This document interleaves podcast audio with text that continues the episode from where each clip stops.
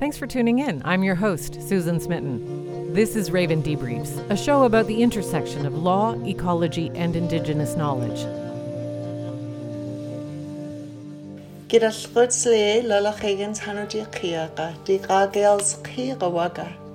My name is Gotzle Lala Higgins, Terry Lynn Williams Davidson, and I'm a member of the Skedans Ravens from Haida Gwaii and I come to you today from the beautiful territory of the Semiahmoo Nation, and I'm happy to be here today.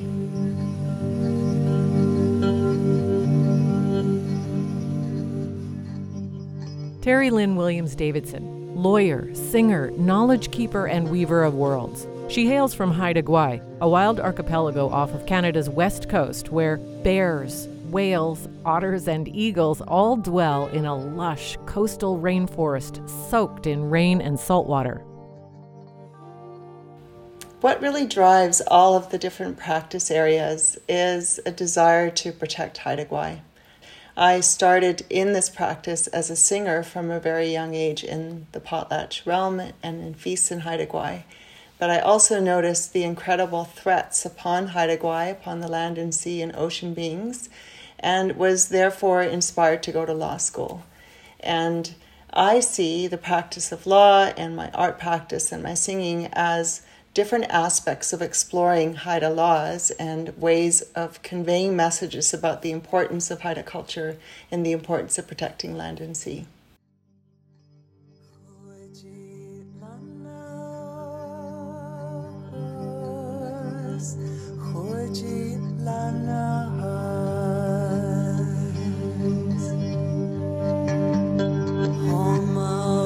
I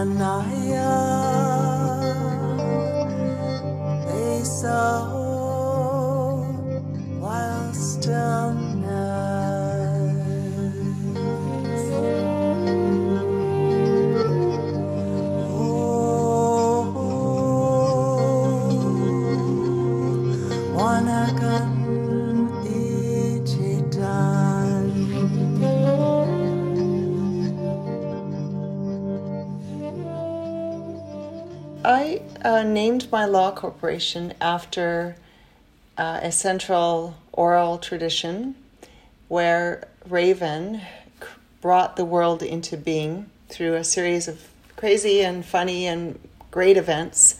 And as Raven was doing that, Raven was originally white and became black through flying through the smoke hole in looking at Raven as White Raven, I realized that Raven was someone who didn't care about his own circumstances, but was more looking towards the greater good of people in bringing light and warmth and fire to the world.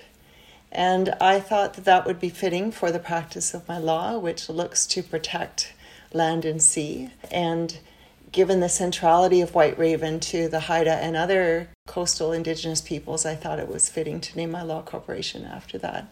But also, when I married my husband, Robert Davidson, I had a close friend who was a seer and told Robert that he needed to marry a white raven and that I was the white raven.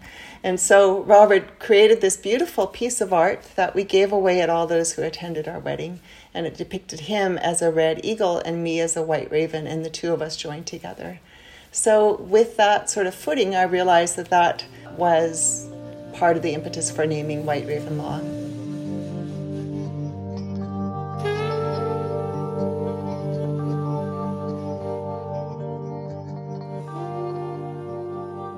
We asked Terry Lynn about her story, how she became the counsel for the Haida Nation, an expert in both Canadian common law and Indigenous laws of the Haida people.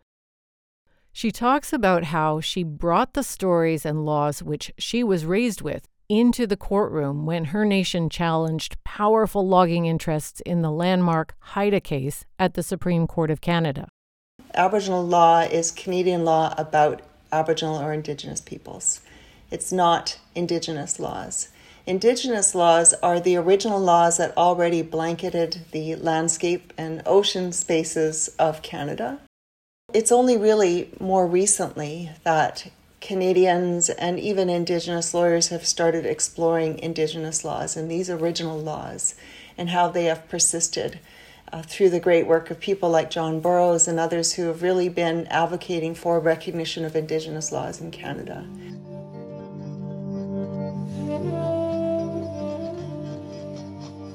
The first introduction to the manifestation of Indigenous laws came in the Haida case when I told the Supreme Court of Canada about the Haida view of the forests and of Haida Gwaii and Cedar Sister. The Haida case was filed when I was an article student, and so I walked into that litigation and worked on developing the affidavits as I worked on those affidavits, I really saw the need for the litigation in that Indigenous peoples were having to work through mountains of evidence on a cut permit by cut permit basis or a road permit by road permit basis without any understanding of the cumulative effect of logging. And so we tried to advance these bigger issues of where logging could occur and how much logging could occur and what the methods might be but there was no means to advance that in the negotiation process, even though the Treaty Commission process was recently established then. And so the existing case law was consultation and literally mere consultation, letting someone know, more notification, and then proceeding with the development anyway. And we wanted to push that envelope because we thought surely if an Indigenous nation has an incredible body of evidence proving the importance of the forests and showing a really strong case for title. Surely it can't just be a mere notification and it can't just be mere consultation. There must be a greater obligation. And so that was the argument that we advanced forward to the Supreme Court of Canada was pushing for this idea of adding in accommodation for those Indigenous nations who are far along in the process of proving title or rights and where the impact of the decision could be very large. This was the forest and the cedar sister, and so important to Haida culture.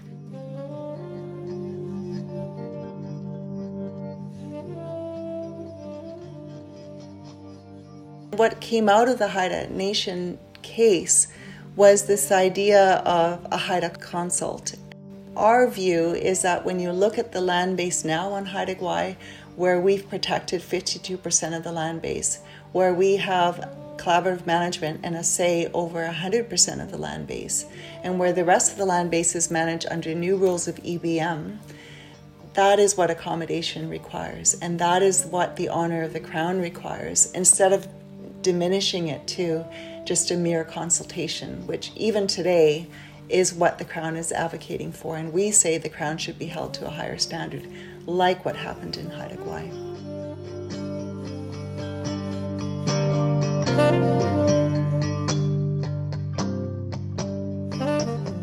And so, Cedar Sister in the Haida worldview is a supernatural being who takes care of everything, literally from cradle to grave, from diapers to women's products to our clothing to our canoes to our homes, and on and on into memorial potlatches and boxes that we were put to rest in.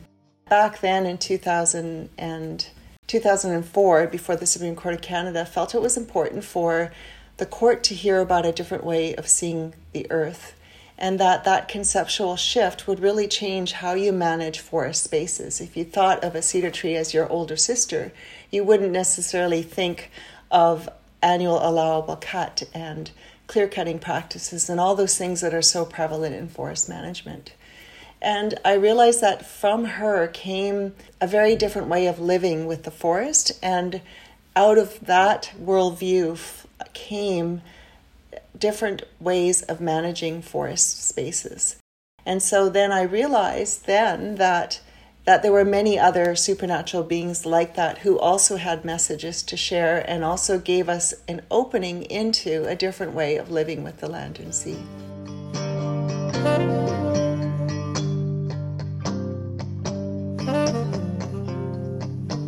all of us are brought up with a basis in Haida laws, although they are not called laws when and they were not called laws when I was growing up and when people are growing up now it is just simply a way of living. And so what really has come from the efforts of people like John Borrows is recognition that these traditions, these practices, this way of living with the land and sea are actually laws. They're not written down in the way that Canadian laws are written down. So it's a process of working with elders to to articulate what these laws are, flowing from oral traditions and ways of looking at the world as with Cedar Sister.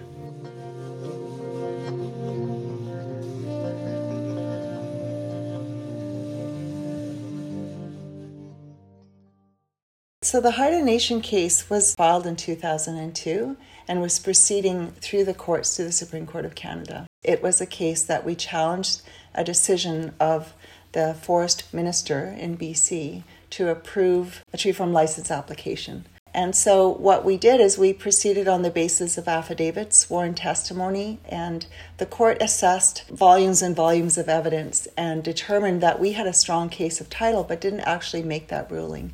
They determined that we had a strong, at first glance, or prima facie case of Aboriginal rights to the forest. And that was the sort of the basis for the case proceeding. And from that affidavit evidence of elders, we were able to pull out these stories of oral traditions and of the Cedar Sister.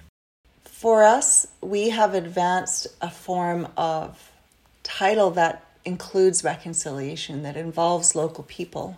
That was part of what happened in the Haida Nation case that went to the Supreme Court of Canada.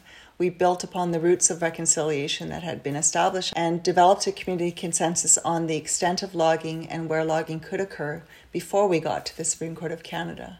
Ultimately, that led to the Village of Port Clements intervening in our favor and saying that they had more trust that the Haida Nation would take care of that community than the province of British Columbia or the government of Canada one of the laws that exists in all of the management plans is seeking wise counsel. And so none of us, not any individual, holds all the answers for how to implement title, but collectively working together, we think that we can find those solutions. That is important to us to keep fostering that community consensus and working through how we live together on Haida Gwaii. Following from that Supreme Court challenge, the Haida are currently pursuing a case that claims Aboriginal title not only to the lands of Haida Gwaii, but also to the marine environment, foreshore and seabed around the archipelago. We filed the case in 2002, and the case has been proceeding very slowly through. We've collected evidence from every institution in the world that is relevant to the litigation or that is relevant to the Haida Nation. The Haida were clear that this wouldn't be just an instance of collecting evidence for litigation, but also would be evidence that would help reinfuse back in cultural rejuvenation so that when the evidence is collected and when it is repatriated back to the communities, people could learn anything they want about Haida culture through searching through that database. The Haida have really done a great job of taking a forward look to litigation in a way that will always be continually circling back into the community. The test for title in Canada is exclusive use and occupation of spaces. That test isn't necessarily a perfect fit with a case for title to marine spaces. There isn't a case in Canada that has made that finding. And so we're literally in new territory in bringing a title case that includes ocean spaces. We have drawn upon the typical kind of use and occupation evidence, primarily use of ocean spaces, but also some areas that Haida people had occupied before the sea levels rose to where, to where they are today. So we have archaeological evidence of, of occupation of what are now foreshore spaces or, or deeper.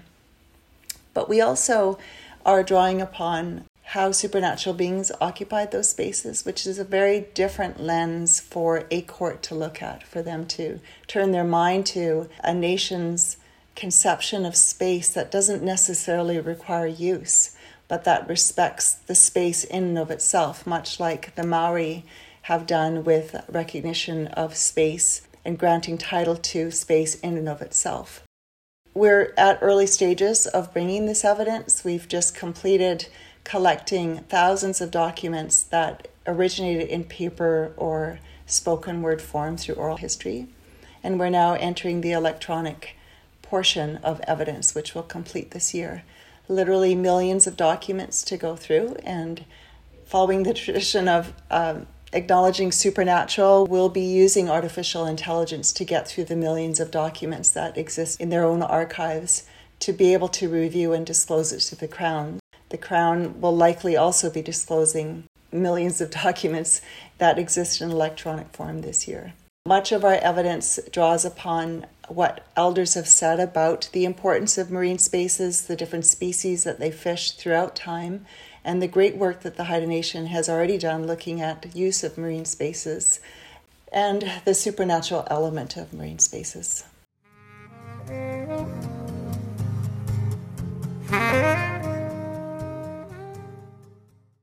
I guess in the Haida case, the cedar sister emerged because we were focusing on high grading of cedar, and it was the perfect share in that litigation. Marine spaces is much bigger, and there are many, many supernatural beings that exist in the marine space. The greatest of the supernatural beings that lives in marine spaces is called Tanguan or Tanguane. We believe that anything we put into the ocean goes into the home of that supernatural being the supernatural beings, when they come out of the marine realm and into our realm, they appear as killer whales. They put on literally killer whale skins and appear to us in the form of killer whales. There are many oral traditions where we journey down into the undersea world and interact and receive knowledge from the supernatural beings in marine spaces. And when we go there, those supernatural beings appear in human form, just as, as we are in our realm. We've gone into their homes and received the knowledge of how to use cedar bark in ceremonies. And I find it so interesting that our use of cedar came from the marine spaces and from the supernatural beings of marine spaces. So all of that to me really emphasizes a Haida law that we've that the Haida Nation has articulated many times about the law of interconnectedness. This idea that whatever we do on the land base affects the ocean spaces and vice versa. And so the Haida are have done really great work in bringing out these fundamental, basic Haida laws that are shared with other Indigenous peoples and having those come to bear on management of marine spaces through the Gwaii Haanas Land Sea People Plan, through the Marine Plan with British Columbia, and then also a Marine Plan to manage SGaan Kinghlas, Bowie Seamount, which we view as a supernatural being that appears in the ocean. When the tide goes down, the supernatural being appears over the water, and then the tide goes back up, and we don't see the supernatural being. So, all of the different reefs, like Bowie Seamount, are supernatural beings. So, I talk about this in my book, Out of Concealment, but also in the song The Cycle of the Supernatural Beings from Grizzly Bear Town about the idea of supernatural beings cycling through our existence, through appearing as supernatural beings in their realm, and then eventually becoming the land and sea, and becoming the reefs, and becoming the mountains, and, and becoming the killer whales. And that really, I think, should fundamentally change how we interact with the land and sea when we realize that a certain cliff, uh, like the cliff behind my ancestral village of, of Skedans, is a supernatural being in its own right, and that there is certain conduct that we should take to pay respect to these supernatural beings before we go into their space.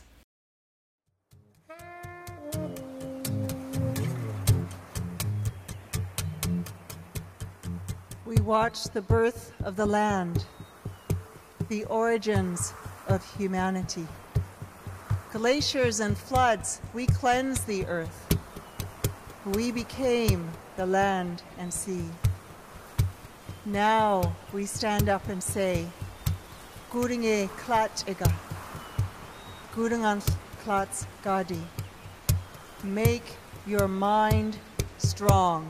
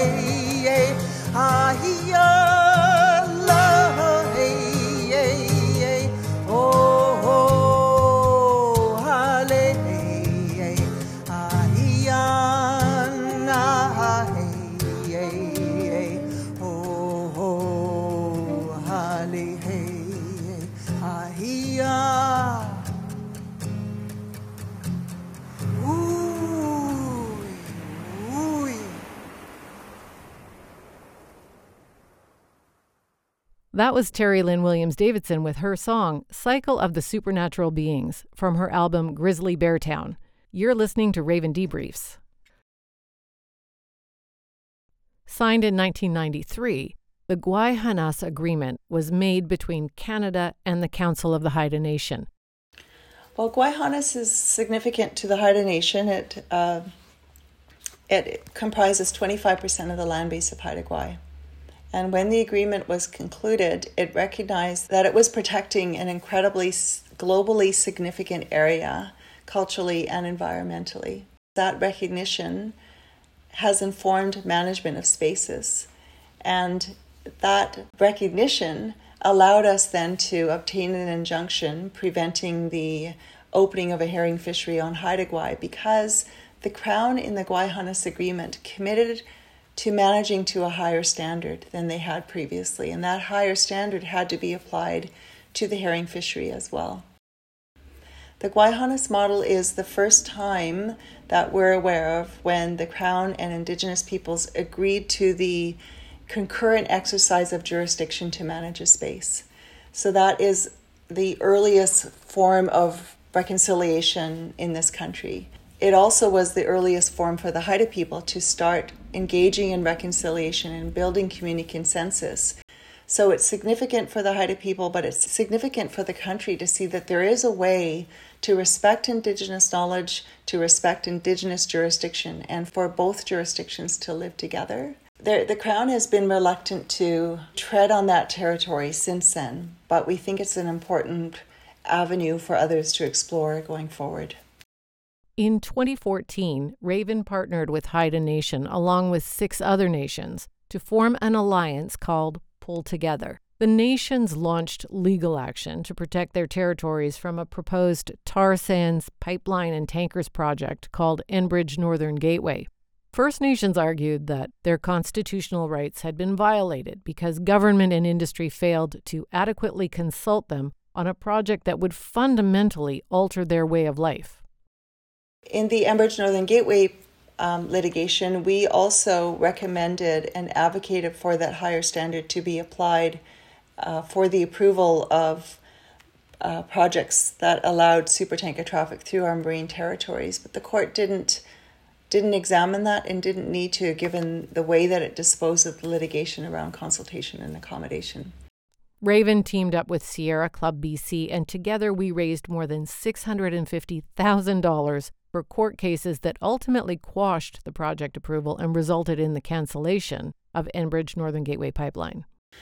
Well, the Haida are, of course, forever grateful to Raven to helping the Haida participate in that litigation and to helping many of the Indigenous nations who were united through opposing the Enbridge Northern Gateway Pipeline project. We were all united in having that common stance towards the project and likely united through the support of Raven. And uh, it was an incredible experience to work alongside many nations and their legal representatives to come through and coordinate the best approach and the best way to present the evidence. The court required that, but also we knew that we also needed to coordinate to present the evidence given the severity and, and size of the project. It was incredible to receive that victory and that decision. Oftentimes, in preparing for that litigation, it felt like we would never win, that the project was so far along, that it was so big, and that it appeared to be so important to certain interests in Canada that we would never win. So it was so astounding to to receive that victory, to know that all of the cumulative case law uh, and decisions over time could be brought together in a way that allowed the project to be defeated for lack of consultation and accommodation.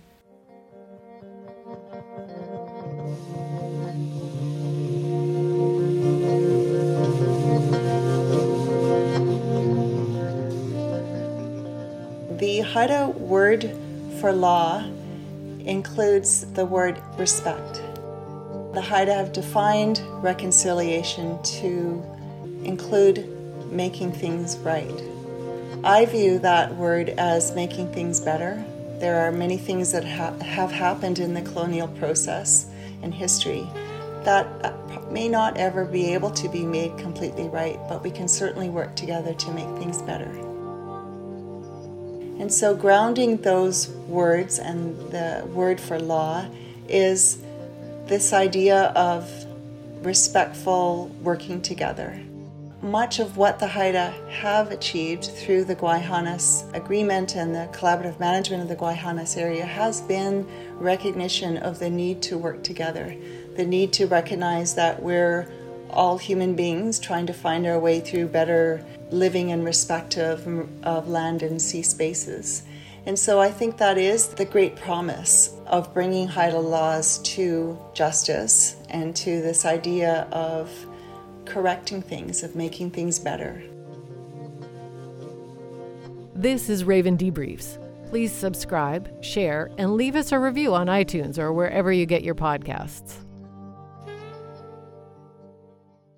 The establishment of title means much more than simply jurisdiction over lands and waters. With title comes an even deeper sense of belonging to and responsibility for the land, in that those legal orders or relationships are recognized not only by the Haida, but by Canada and internationally. The resurgence of law comes hand in hand with the revitalization of language and culture, which Terry Lynn Williams Davidson has witnessed firsthand over her lifetime. When I was young and started singing, there were no singers left in my community of Skidegate. Guujaaw was singing in another community and now is living in Skidegate, but that was the extent of singers then. And so my mother started a dance group of the children of the community, working with the mothers of those children. And that was a really good way to reintroduce song and dance back after it had been outlawed uh, under the Indian Act, uh, the prohibitions against potlatching. So there were very few people singing in those days. And then I fast forward to, I think it was the potlatch of Idansu, Jim Hart. And Rainbow Creek, my husband's dance group, was uh, performing at that potlatch. And we entered into the hall, and the whole hall sang our entrance song. The entire hall, old, young, everybody. And it was such a powerful moment to really like that was a milestone and a marker for how far we had come to where children didn't hear those songs growing up, to where every child hears these songs now. And it, it really was affirming for the work that all of us have collectively done to get to that point.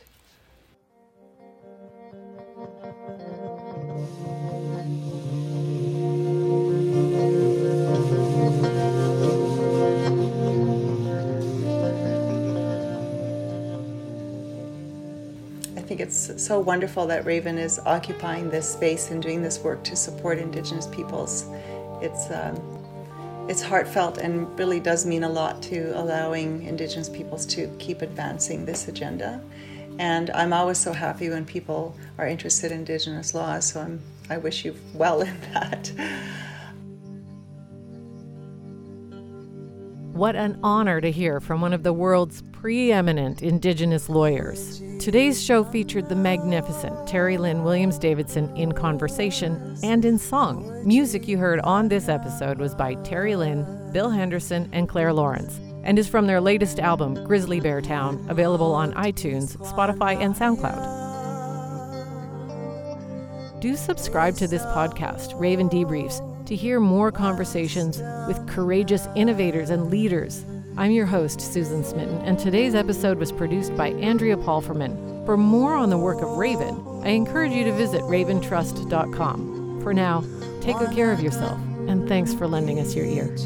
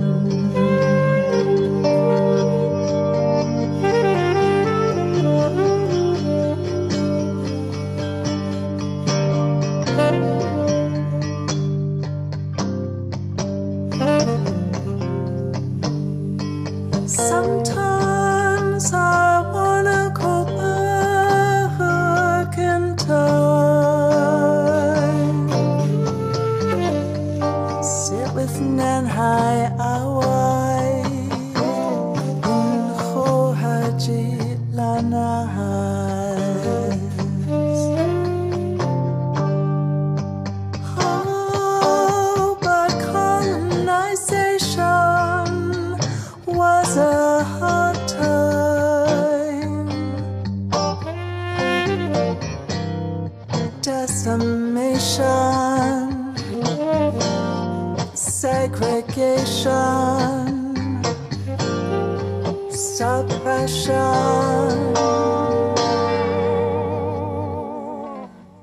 Vestiges remain today.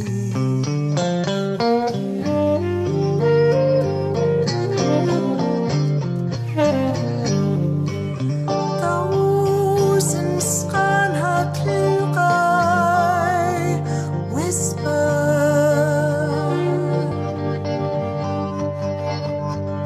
Anger is victim